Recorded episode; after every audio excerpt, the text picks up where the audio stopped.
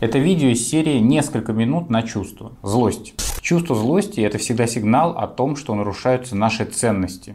Или же оно может возникать в те моменты, когда что-то или кто-то препятствует нашим намерениям и нарушает правила, по которым мы считаем, было бы верно жить. Когда вы стоите в очереди в туалет и кто-то рядом писает в кустике, это вас возмущает, потому что это неправильно и так быть не должно. Тогда у нас возникает злость. Какие телесные ощущения сопровождают чувство злости? Это сжатые челюсти, кулаки. Взгляд зафиксирован на том, кто нарушает для нас что-то важное.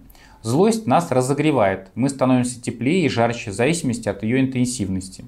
Если мы долго удерживаемся от выражения злости, начинает болеть голова, чаще в виде мигрени, боли в виде обруча, что бывает из-за плотно сжатых челюстей, которых мы не замечаем. Степень этого чувства можно распределить от раздражения до ярости. Раздражение – это сигнал о том, что нам что-то не подходит, но мы еще не определили, что. Ирония появляется тогда, когда мы стараемся повлиять на ситуацию, но косвенно. Злость – это реакция, в которой у нас уже есть силы что-то менять, и мы знаем, на кого она направлена.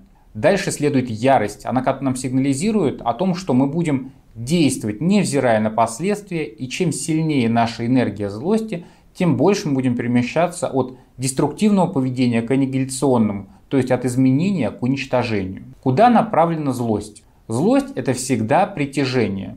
Мы стремимся к тому, что является помехой для наших потребностей и хотим это что-то или кого-то убрать. Когда мы не реализуем свои злобные импульсы, мы какое-то время вспоминаем ситуацию, проигрываем ее, и в голове думаем, что мы сказали и не сделали. То есть мы тоже приближаемся и храним в себе того, на кого злимся, как нельзя ближе. Мы храним его в нашей психике. Есть различные способы совладания, которые меняют направление реакции, но первичная реакция – это всегда приблизиться и убрать помеху. Противоположностью злости по действию будет нежность, а по направлению реакции будет отвращение, о котором пойдет речь в следующем ролике.